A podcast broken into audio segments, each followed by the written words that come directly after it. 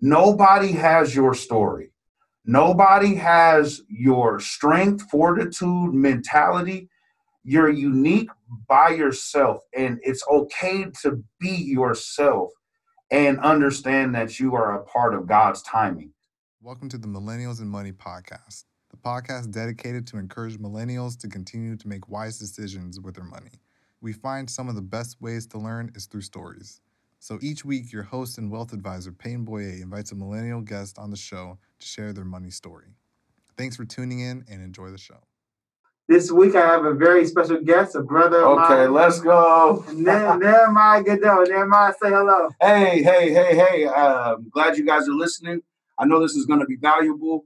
Um, don't uh, fast forward anything. I believe that every statement, I believe that every uh, uh, ti uh, every moment that you spend with us is going to be an increase in your life. Uh, so let's get it rocking and rolling, sir. Okay, you heard it right there. So, Nehemiah, I'm allow you here in a second a chance to introduce yourself. All right. But let me first start by telling about how you and I know each other. Okay. Cool. So, now, Nehemiah, you and I must have known each other for about, I started going to Calvary, Yep. your church, when I was 11 years old. Yeah. So I knew you because you, you, you're the, he's the pastor's son. So I knew you. You might have met me when I was about 16, 17. About 16, 17. when, when I was boxing. So we known each other over half our lives now. I think we're the same age. I, I was born 87. 87 October. September. So, Yeah. yeah, so you got about a month. I got you by a month. I got you by a month, and I remember your boxing ta days too. Though I hope y'all, I hope y'all heard that. He he definitely had hands for everybody who wanted to go against him. So yeah, Yeah, man. So so that's how you and I, as far as back as you and I go, you know, over half our lives, I've seen you grow and develop. Yeah. As a man of God, man, I know you've seen me grow from being known as the boxer to being the financial professional, love making that. that, transition. Love um, that. A lot of growth. Yeah, you know, we didn't we didn't kick it too much as kids, young young men, but we No. I know we both saw each other places that we knew we shouldn't have been in. definitely ti- different times for sure. so so we we, made, we would make eye contact and not even say nothing to each other like I didn't see you, you didn't see me. Uh, that's how that's how loyalty's supposed to go. That's how loyalty's supposed to go. That's Yeah. funny. That's right. So go ahead and just tell me about who you are, what you do for a living, some of what drives you, man. What makes you unique? Oh man, um, well, I believe in a purpose-driven life, and I believe that um, when you live a purpose-driven life, you make uh, purpose decisions. So um, I, at this point, I uh, am on two boards. Um, one is for the National Christian Chambers of Commerce um, as a millennial, um, and then the other one is for FCMI, our Fellowship Covenant Ministries International. Um, we're doing um, work all around the world, helping people to be more um, powerful uh, through unity. And we believe that um, we are better if we are working together um, as a team. And so, what I believe is a team is two or more people with a common goal and communication. And so, we're trying to do that around the world right now. Um, and I am obviously a, pastor, um, but I am an administrator as well at Calvary Christian Center. Um, I have been there for 10 years. Um, I am a owner of um, the Godot Family Foundation. And what we're doing with that is uh, helping children.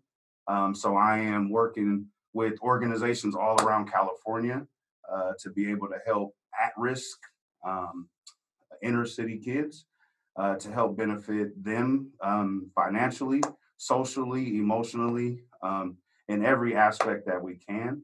Uh, so we do uh, events at least five times a year in different parts of California. Um, uh, let's see, um, I am newly married. So me and my wife, because I am such a businessman, we decided to open up our own uh, company. So my wife is uh, the owner of Lavu Extensions, and she does uh, eyelashes, uh, wigs, all the hair uh, that you could ever want.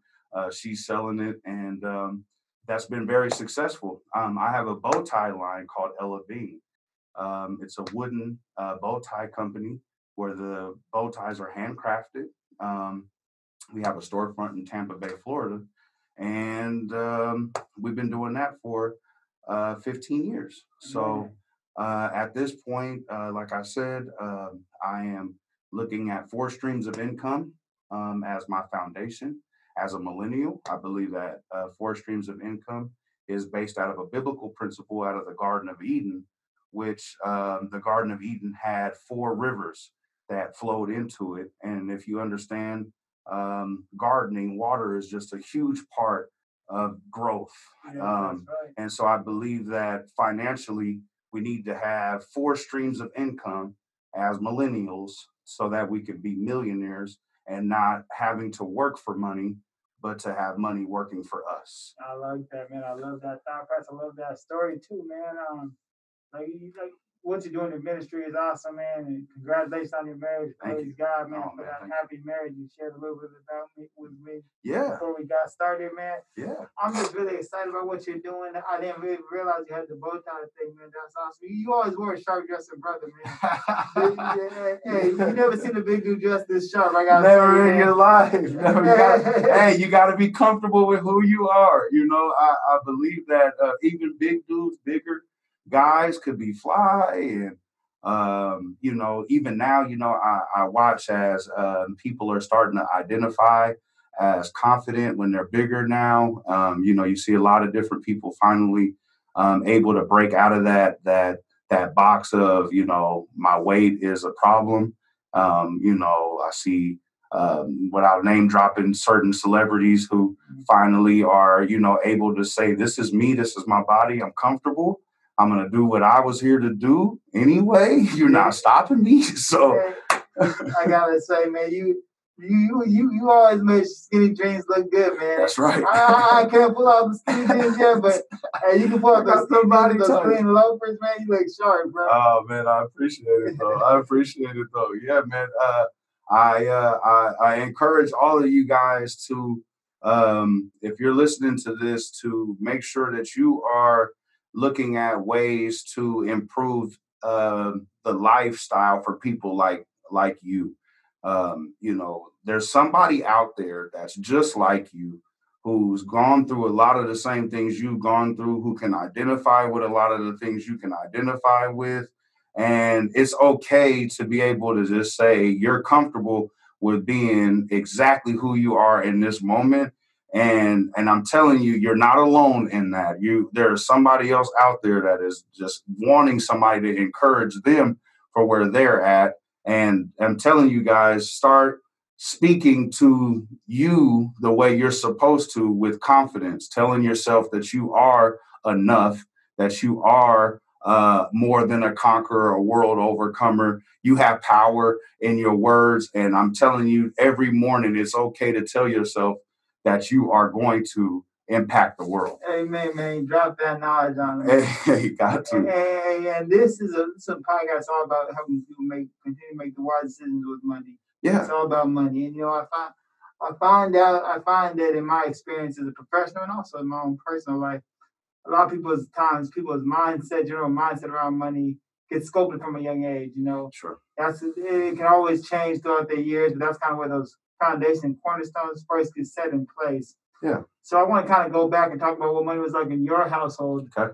uh, as a child. We'll get there in a second. That's the next thing we're going to do because you're one of the people that's that's like me, one of the few brothers. You know, you're African American brother, brother like myself, Yeah. and you're one of the few ones whose dad came for nothing because you know all the baby boomers, all the brothers that came for nothing, and, Right. and the dad got the bag before we got the bag. For sure. For So- sure. So we had an interesting upbringing. I know you went to school at Grant. Nope. I went to Uh, Jesuit. Oh, you went to Jesuit. Oh, sorry. Yeah, everybody else in my family went to Grant except for me. My mom actually was a Sac High baby, um, but everybody always says you went to Grant because I was always at Grant almost every day until I went for those four years at Jesuit. Yeah, it, it, it, and it's okay. It's okay. It's okay. So I'm okay with it.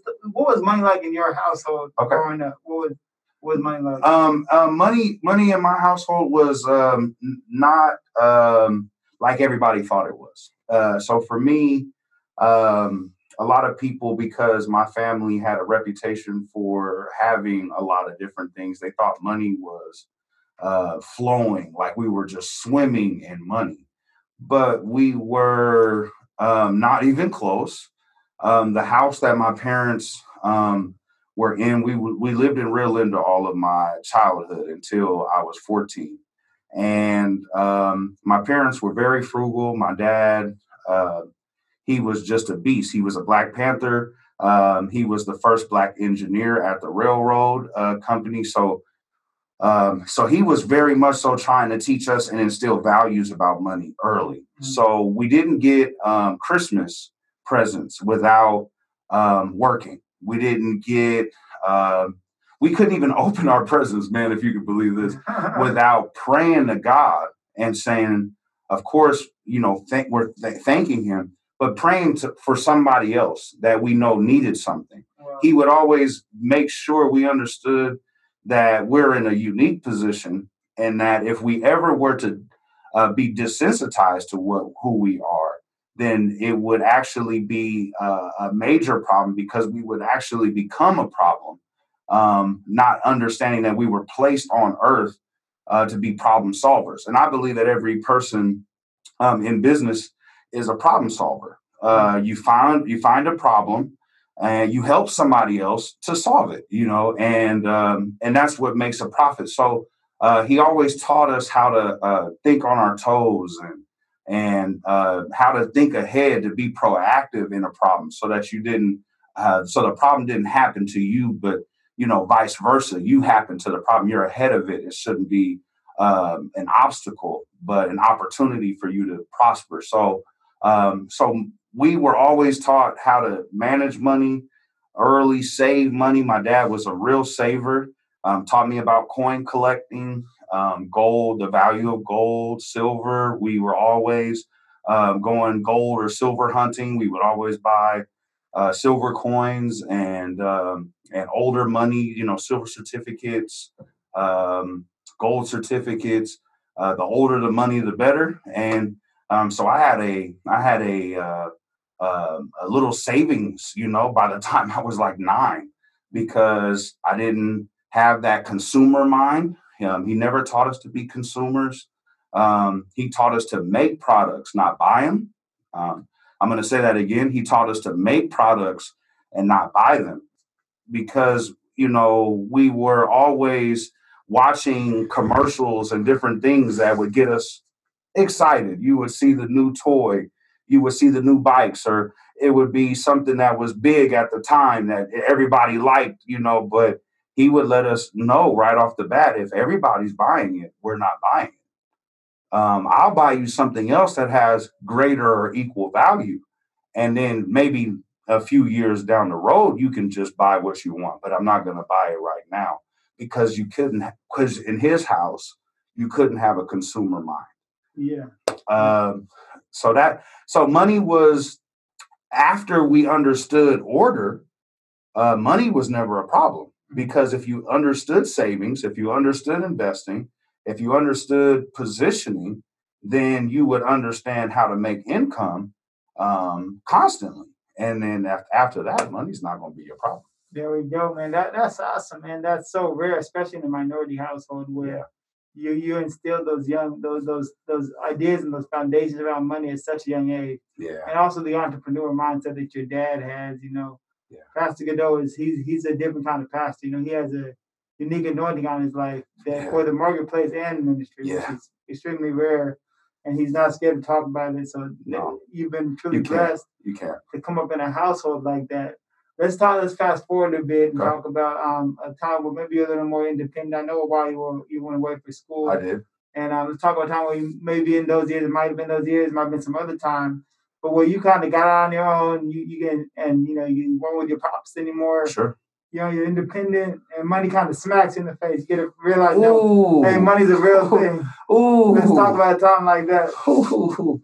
Uh, um, uh, there was a there was a day where my dad uh, my dad told me, he said, This is the moment where you're going to understand where it's okay to have only $5 in your pocket. Mm-hmm. Um, without the without the possibility of having any more come in within the next 24 hours and and at one point um, i thought of of myself as a total entrepreneur uh, entrepreneur because i never wanted my parents money mm-hmm. um, anybody who's ever known me knows that I hated being the rich kid or the pastor's kid or uh, the one who everybody automatically thought, oh, your dad did it.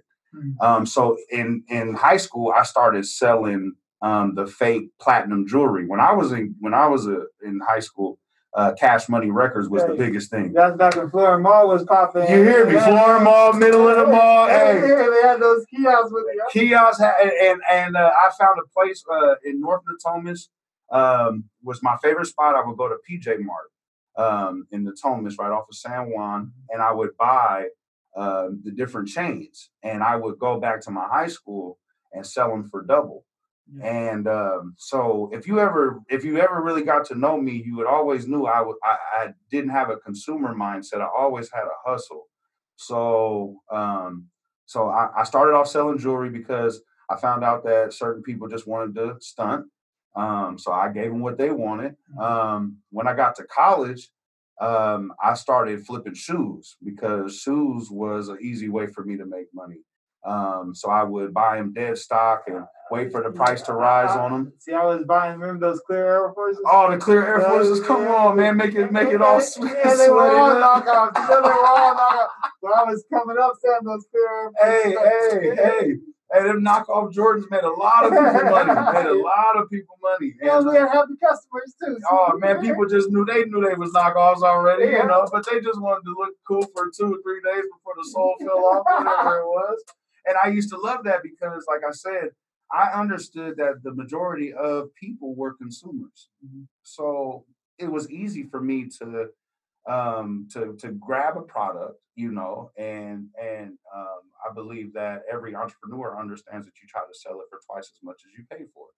You know the concept is buy it low and sell it high you know. So you know so i've always had that mind. I've always thought like that. So right after college after selling uh um shoes for whatever time during high school uh i ended up going into concerts and uh, I, I wanted to do shows uh, because I, I, I loved um, music. I, I still do love music, uh, but growing up in a Christian household, you you wanted to get into the secular world. You know, I, I wanted to. Um, I wanted to be around the Fabolous, uh, fabulouses of the world. I wanted to be around uh, the Ying Yang twins of the world at the time. Young Dro was big back then. Uh, Ti. Uh, so I was 19 years old. I was still in college, and I started um, a promotion company um, with a couple of my my friends from the neighborhood, and uh, it was called Golden Globe Promotions. And uh, we started doing shows. So I did uh, my first show was with Mario, and he had a song. Uh, you should let me love Yeah, you. yeah. Let me be the one. And and um, and he came out, and we rented out a club. It was called a Zoo Car uh, that, downtown. that was my spot. Was popping back in And so. I would never actually go in the club because I wasn't old enough to go in Oh, yet. wow. But I would buy the artist and have it all set up. And my my my brother Jules, shout out to my brother Jules, uh, Jay Jules, he would uh, do all my business for me. Yeah. So uh, so he would uh, pay the you know pay the artists and get them all their hotels and everything, and uh, we would do the events and we would always split the money, you know, uh, towards the end of the night. And so I was 19, you know, 20 years old, staying in the hotel all night, waiting on the event to be over with before I picked up my money until I turned 21. And then obviously Yeah. I kept going. But you know, that's that was what I was doing to stay away from my family. Um, I didn't want anybody to be able to say uh, Nehemiah was living off his daddy. Um, but at the same time, you know, um, um, it was hard to stay away from the blessing because I was his family, because I was his son. Um, certain things, certain doors, certain opportunities would just happen for me, you know. Um, being his son and and knowing that I wanted to maybe one day um, be a part of his fa- you know company and grow up maybe to be a pastor or something. I was always very cautious about what people saw me do. Yeah. Um, so I didn't want to be seen in the club or I didn't want to be seen doing certain things, but I was doing it, you know. And um, so I started that compromise in a way. Um, to me, I ended up giving the wrong idea to a lot of people about my dad because of how I was acting, but it was all because I didn't want his money, you know. So Hey, that that was a, that was an interesting story in a way I've never heard that question answered. You know, wow. and the money came back and smacked in the face because by trying to go get on your own, you Yeah. didn't think realize how it's going to impact and reflect you on your family. yeah, So, yeah, and, that, that, and that's what's all about, you know, is that reflection that we give, especially you. sure. You're seen as the, the pastor's son. Yeah. If you're cutting up, you know something must not be right. at home. Something's not right at home. Yeah, And, and, and you didn't realize that, and, and the, that's a real smack in the face, man. By going out there and getting money a way that shit that wasn't uh, right, the, right. the God kingdom of God. Yeah. impacted you and the family. So that was huge, man. I appreciate you sharing that with us, no man. No question, no question. So, man, uh, let, let us talk about you today. Now, you, you're Cool. doing you're doing awesome. Now, you're just married. I know you just bought a home. That's awesome. Yes, sir. And Yes, I know sir. you're, you're in a much better place than you were back Oh, for 15 sure. years ago when you were promoting clubs, Oh, uh, yeah. promoting concerts uh, at the Zoo Card. So For sure. let's pretend you have a time machine, man. You go back in time and talk to your younger self, say 19, 20, 21, those years. Yeah. What are some things you tell yourself uh, to financially, as far as just to keep you on the right track and continue to make the right decisions? Oh man, you know what? Uh, if I could jump in a, a, a time capsule, man, I, I would tell my younger self that I had uh, I have sixty more years to to to to make an impact in the world. Uh, I think young younger people they see young people blow up so quick that they think that's everybody's story. That, you know, at 16, you can be like that singer, or at 21, you can be like Kylie Jenner, or by this time, you'll be a billionaire. Uh, Um, you know, I, I, I see that idea as toxicity because um, you start comparing yourself um, and if you guys are listening to me, um, stop comparing, stop critiquing yourself according to other people. Nobody has your story. Nobody has your strength, fortitude, mentality. You're unique by yourself, and it's okay to be yourself and understand that you are a part of God's timing. So for me, I would have loved for somebody to told tell me I have decades ahead of me. I have decades ahead of me. So start start educating myself early. Start putting myself in a position to where um, nobody could get over on me. Um, start start learning the things that I'm interested in before I just start doing them. I think the problem with some people is you learn a couple things, you read a couple chapters out of a book, and you think you know the book, or you think you've gotten all the education you needed, and you didn't. And so to me, I feel that I rushed a lot of things. I wanted to be a millionaire early, uh, Peyton. I just wanted to be a millionaire early. I wanted to be independent from my family, not a dollar from them, all from me. I wanted to be known as he discovered uh, something unique, or he created something unique, or he's got a gift that's unique. So I, at one point, I was rapping and uh, wanted to be a rapper because I saw rappers making all the money. Mhm. You know, so I see a lot of young people right now. You know, everybody wants to be a rapper. You know, they're 15, 16 years old and they're following trends. So you know that one drug trend. I know you remember the drug trend when when every rapper was, was you know was talking about this, and Yeah. then you know then it was syrup, and then Yeah. and then it kind of went to Xanax and Percocets and all the different stuff until now everybody's in rehab. You know, Yeah, exactly. so you had a bunch of kids that were birthed out of that generation that are all now like we we we stopped doing all of that. But you influenced a Mhm. whole bunch of kids now who feel like they want to still do that. For me, I mean, uh, Lil Wayne was the only person that I remember uh, talking about drugs freely. Mhm. You know, he was talking about his syrup addiction, different things like that, and and I remember never having actually wanted uh, or desiring to do drugs really. But the way he made it sound, it just sounded so cool to me. Like if I wasn't doing drugs, then I wasn't having fun the way I could, you know, or should. Yeah. And so I, I I see a lot of the the younger generation. They catch the trends, they ride the waves, and they don't always know where it's going to end because they're trying to be something that they're not, just so that they can be successful. Yeah. Go ahead. You unpack a lot there, man. You unpack a lot. That's that's so much to touch on. You know, you especially like even as as growing up when we even grew up in the nineties and early two thousands, we Yeah. were growing up. Yeah. And we saw the rappers doing this and that. I can't imagine what these kids are experiencing seeing this on YouTube. Yeah, Seeing young men and man, and we feel millions. Well, we gotta be there. And Yeah. we, we, all the pressure that they're under. Yeah. And you mentioned you tell yourself, hey, slow down, take your time. You got decades. You got decades, and I think we put the everyone for me is 28. Like, I want to be married by the time I'm 28. Yeah. That number is based on nothing. That million dollars is based on nothing. It's not oh, based on the quality of life I want. It's not based on the family I want. It's just hey, that sounds like a big number I wanted.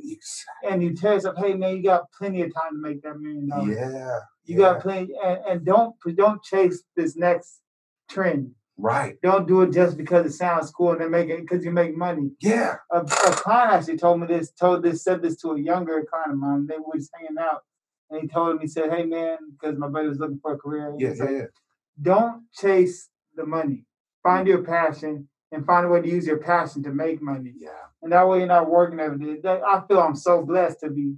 Um, I get to I get to help people for a living. Right. I sit there and uh, it's an awesome job. I get to help people realize Awesome. what's important to them and how to how to enjoy their life with their family. and and then you're teaching them how to get there you know you know instead of it being this uh this fantasy you know of i don't know where and how it's going to happen you know you give them a a practical plan you know a, a form of direction on how to get there and to make sure guarantee it really that they'll see it Yeah, we, we, we can't say guarantee in my investment. of course you can But we you can, know we can, but you can. yeah yeah i've seen it everybody i've seen it No, but it's just it's just so awesome to see the, the way you can change someone's idea around success. You know, people think success is uh, based on a dollar amount, Mhm. and we'll get to this when we ask you about what success means to you okay here in a bit. Okay. But I really appreciate you sharing that, man. You go back to yourself, hey man, slow down. I I said to another guest who said something similar is like you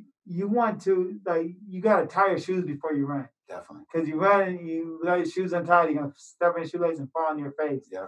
And you sit down and tell yourself, hey man, it's, it's you don't gotta get that million dollars tomorrow. right You got 60 more years. yeah Take your time, find what you're passionate about, and use that to promote yourself. It might not be a million dollars, but you might have that lifestyle that you desire. Well, I, I find out that when people rush like that, they have identity issues. They find themselves in what I consider to be an identity crisis because you've picked up so many identities along that journey because they were all fake. They were never yours, really. Mhm. They were something that you adopted from somebody. And because you adopted it as it was, like it was you, you tried to become it. And then when you realize that that was just a phase or um, or just uh, one of the many options that you had, you start to realize that wasn't you. And then the identity crisis to me kicks in. Well, who am I? Mhm. What was I put here for? Becomes your issue when you don't allow the time, the timing, or the patience to work for you. Because, like I said, um, it's a lot of fake. There's a lot of knockoff um, identities out here. You know, a lot of people are lying. They're they're they're showing you something, but it's a lie. It's all fabricated. And uh, um, some some other people aren't. There some other people aren't lying, and they really do have it. But there's a greater number of people who are faking it than there are than the people who have it. And the thing, and it's not just faking the dollar amount of lifestyle, but faking the happiness. Yes. And yeah. and the correlation between a ton of money and happiness is it's not as close as you think. I was reading a, a research like you need money to enjoy life. You need Yeah, like, yeah. but the had the level of happiness is tracking the level of happiness, and from from like from thirty thousand to seventy thousand dollars is a huge jump in happiness. Yeah. Because seventy thousand, but from that seventy thousand dollar mark all the way to a million, the level of happiness stayed around the same. About the same. So it doesn't take a ton of money to be happy. And people need to stop real, especially now with this cloud chasing generation. Oh. It's just it's just so different. They need to realize, man, happiness is not what it means to them. It matters what it means to you. Yeah. what makes you happy is what, is what we really need to plan towards. Yeah. And we aligned our when we always talk I always talk about money purpose plans. That's what I call my way of budgeting. It's really just about aligning your spending habits with what with your values. That's good. You're gonna That's be happy, man. That's right. That's Yeah, right. Because that's you being you. Like I said, when you have the right version of you, you've got and identified everything about you that needs to be identified. You're not you're not out here um, with an identity crisis. You, you're able to say that I'm going to spend this tonight because I'm not trying to impress nobody. You know, like me when we were buying our house, you know, my my sister's wisdom was don't go out and buy a bunch of stuff just to impress somebody. Don't don't make it don't make it a a, a, a big deal. You just bought property in California. Now, don't think you got to worry about furnishing every little room, every little thing, because it's going to cost you a whole bunch of money. And it helped me because the first thing a millennial thinks is, I need everybody to think I got everything. It's so much about this image that Yeah. the image doesn't bring happiness. Yeah, right. and, it's, and especially being newlyweds, man. I want to touch on that. I know we got, I know you got to get out of here soon, so I want to talk about. it. So, how's it been as a newlywed? What's it been like for you merging two? I, I don't know where financial background is, but I Yeah, know that yeah, you know it's very, very rare two people with the same financial backgrounds sure. And concepts of money come together. So, Yeah. what's it been like merging two different financial backgrounds together and making it work? How's that been for you? Um, you know what? It's actually been a blessing. It's actually been a blessing. And the reason why I say that is because you know what? Merging two lives is a hard thing. Um, I obviously came from a, a dad who um, who was a little harder, um, a little a little different when it came to money. We got to pause there because Pastor Goudeaux's no joke. No joke. He talked about being a little harder. Yeah, Pastor Goudeaux put anybody in check. Oh, Like, and oh you don't want to kind of. And Pastor Goudeaux still acting strong. yeah, If yeah, you grab your neck sometimes, I'm like, man, dang, he's physical. dang, but- down it hurts. but that's being physical to him you know um, back in his day you couldn't be soft yeah. you know as a black man obviously um, growing up he's like my dad, one of the first light skinned brothers. exactly. So it was tough back then. because you you know the white people hated you for being half white. You know the black people hated you because you wasn't all black to them. And so you had to fight white people because you they thought you was black and you had to fight black people because they thought you was white. So you know in a lot of ways he he taught me how to be tougher than a lot of people. You know how to how to outlast people how to survive past people. And if there's anything i could ever say about my dad is he's a survivor.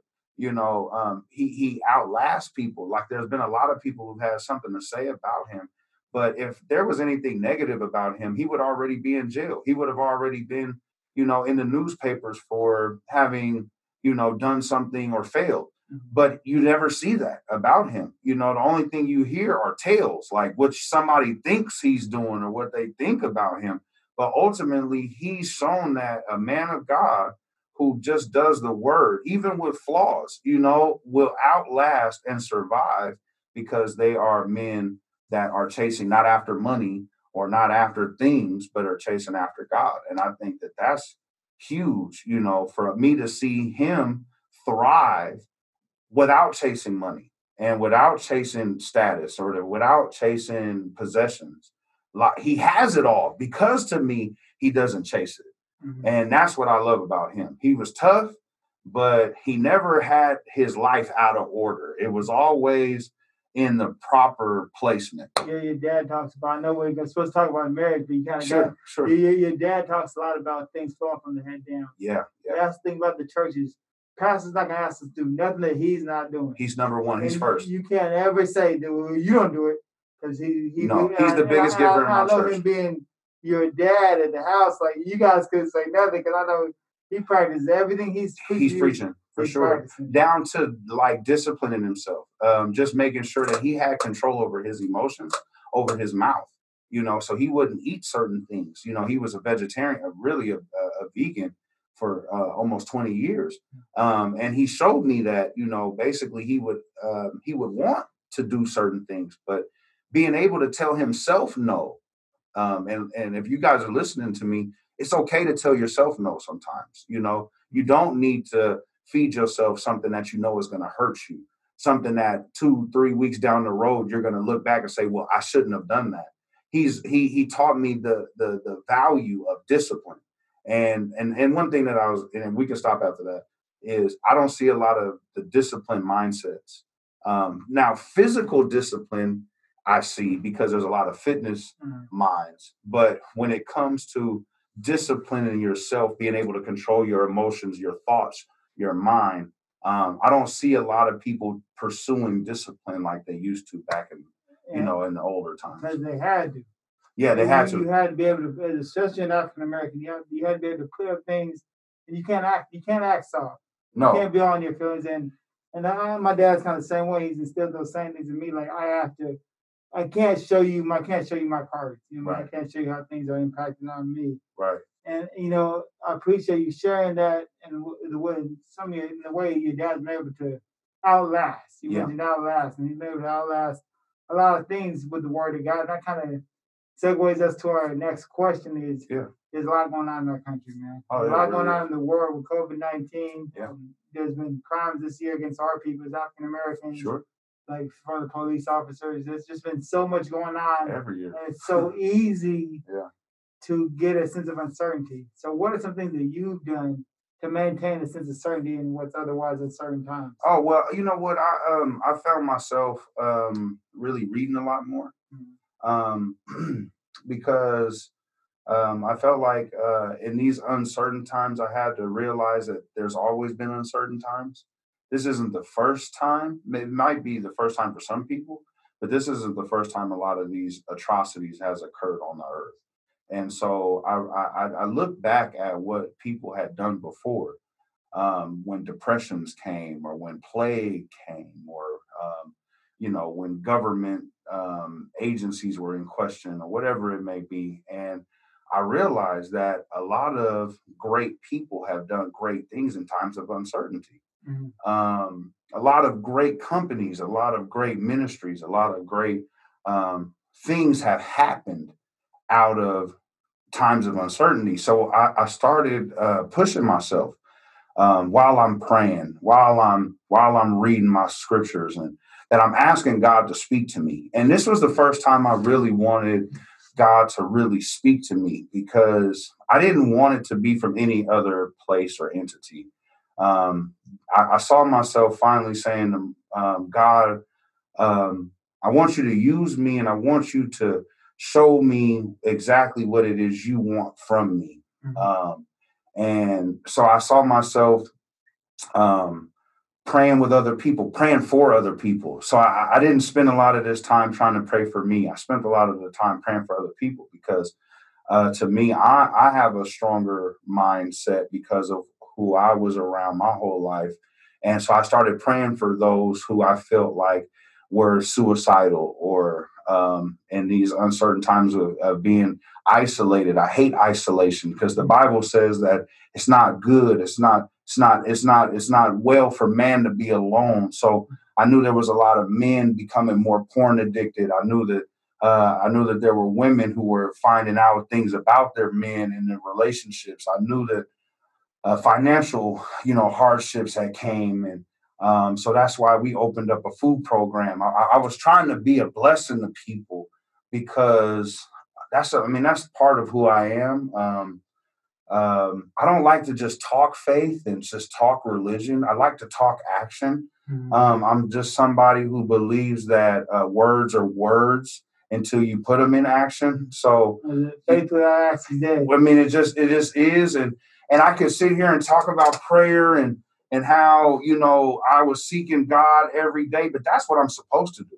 Mm-hmm. You know, whether or not I actually became a product of what He told me to do, and then started to do it is something totally different. Mm-hmm. You know, so um, so we knew that people were clearing out grocery stores. So, like I said, we wanted to we wanted to give a food option. So we started every Tuesday and Thursday.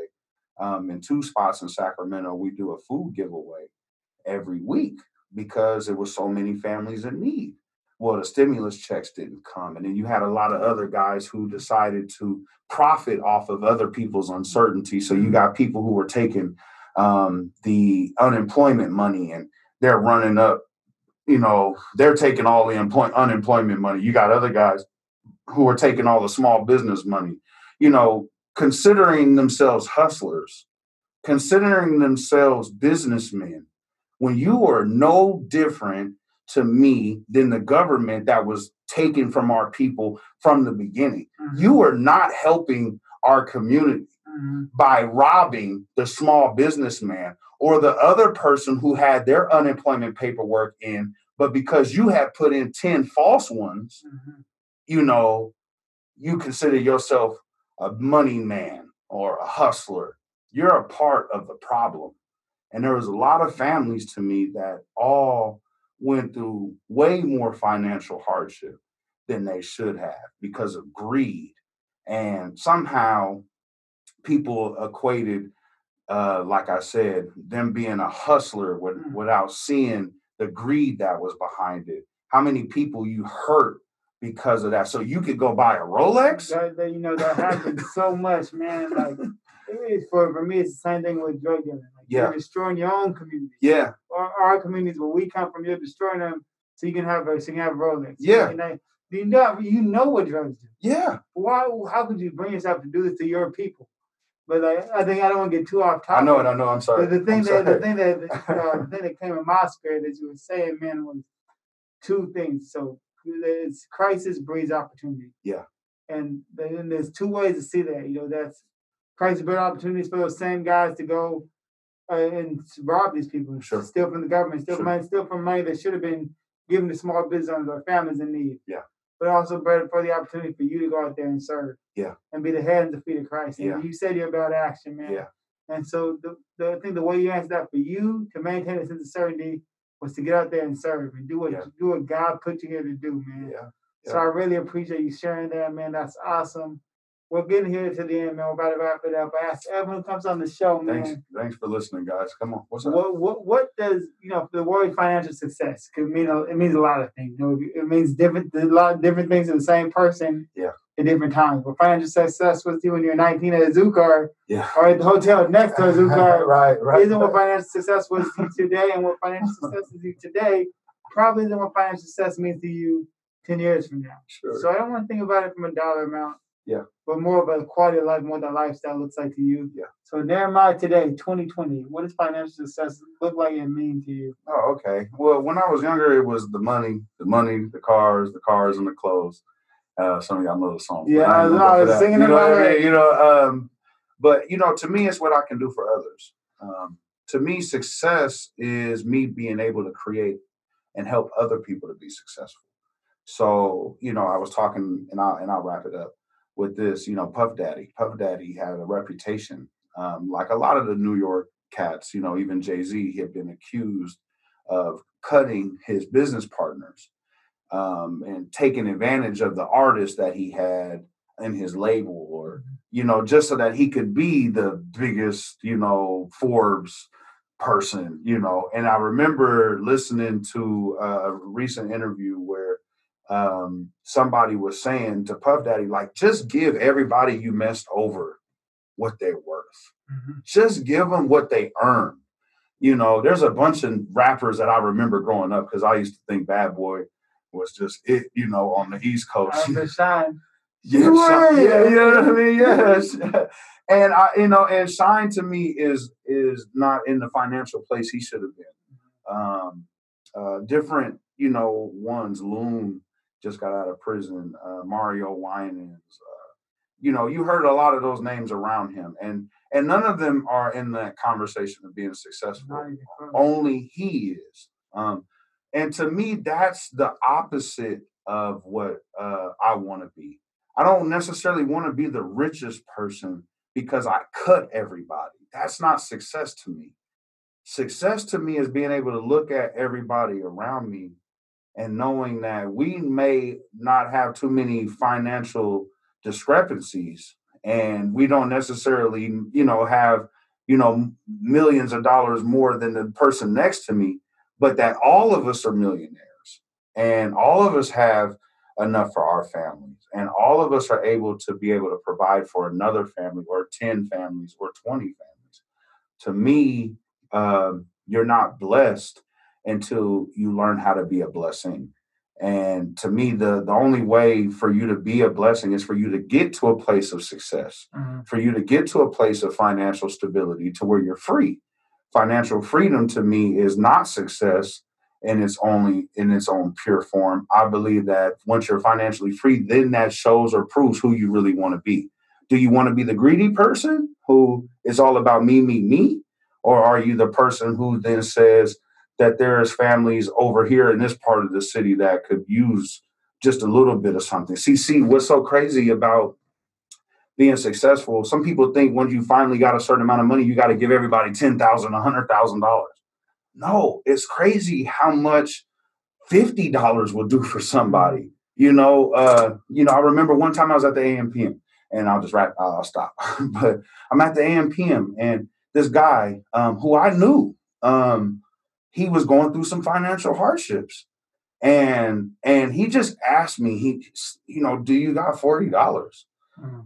And and I remember saying to myself, like, wow, like I got a pocket full of hundred dollar bills. Like I don't even have two twenties on me right now, you know, like um, so I walked in the AMPM and I and I bought something so I could break down the hundred and I, I gave him sixty dollars because I got I mean I had the money. I was successful. I was able to do that in that moment.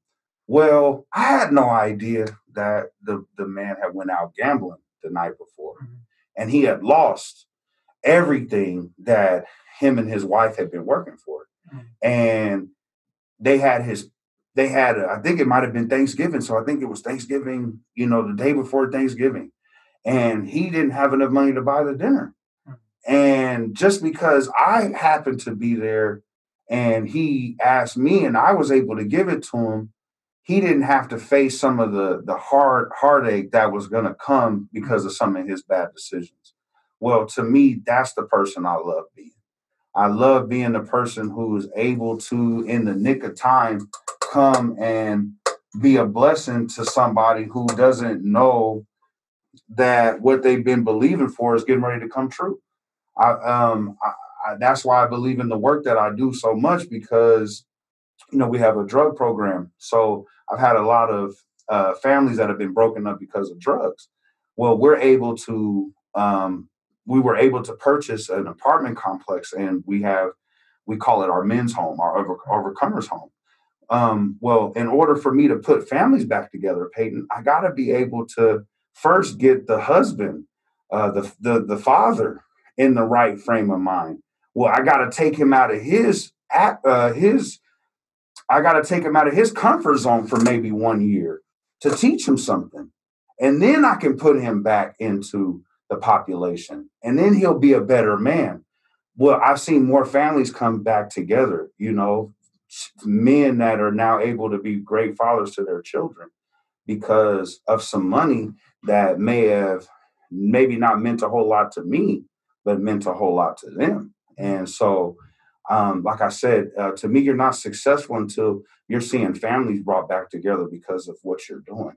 Um, you're seeing lives change because of what you're doing. Uh, to me, like I said, if you can't uh, breed success in other people, you haven't reached success. Man, that was an awesome answer. That and, to sum it up, to financial success to you is to you you you you're blessed so you can be a blessing. Yeah. When you're in a place to where you're able to freely bless others the way you want, that your heart desires to bless them. Yeah. That's when you consider yourself financially successful. That's the truth. That was an awesome answer. And then I want to say one more thing before we wrap up, man. You're definitely a leader. You know, this morning I was up reading the reading Chronicles. Yeah. Uh, they're talking about David. and They're talking about David's men of valor, Yeah. the men under David. That's right. I, I love this. I love the story of David. I. I, don't- but I digress. One of my So, so I'm reading that, and, and, and I'm seeing how he wanted he wanted some water. Yeah. And, he, so these men said, "Oh, he wants some water. Let's go get it from the Philistines." So they go out there to battle and get this water for for, for David, their leader. And then David dumps the water and goes, "I'm not going to drink this water. That I put my own men's life at risk for to get." And I was like, and as I was reading that, today, I was like, "That's a leader right there." Yeah. He he says, "I'm not going to risk my men. You just want to." You want everyone to be blessed, man, not just yourself. That's when you you feel blessed when you're able to bless others who are also able to bless others. So Yeah. that's awesome, man. Yeah, because it's a it's a it's a cycle that um, until somebody misunderstands it will never be broken. Amen. Amen. And and if if you know a lot of people try to keep it in their family, what a lot of uh, what a lot of the one percenters do is they try to keep it in their family. And you know, most of the time when you've ever heard of like corporate takeovers or hostile takeovers, is because somebody thought that the son or the daughter, whoever was the inherited one, wasn't qualified mm-hmm. to run the company.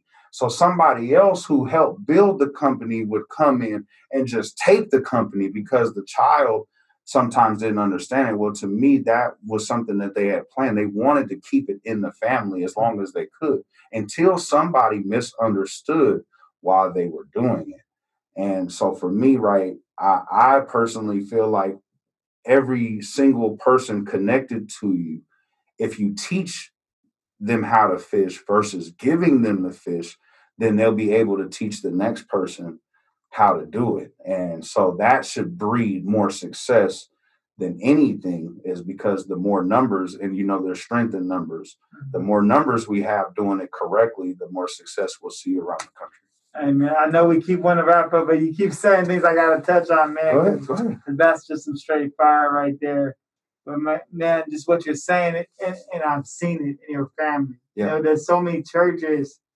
that the dad passed the church off to the son and the church falls apart, they lose members. Yeah. But dad, and now now I see where that comes from. Dad, when I say dad, I mean your father. Sure. He he's he's sowed seeds in you and Phil Jr. because you guys are next in line. Yeah. And like I see you guys ready.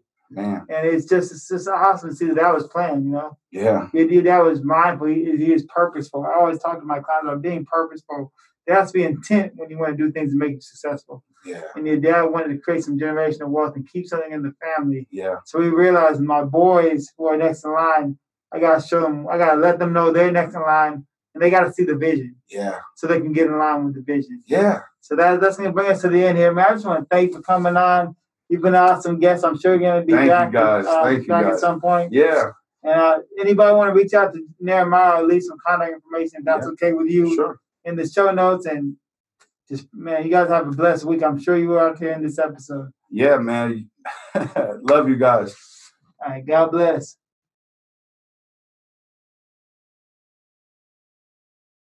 Congratulations, guys. You've officially made it to the disclosure portion of the show.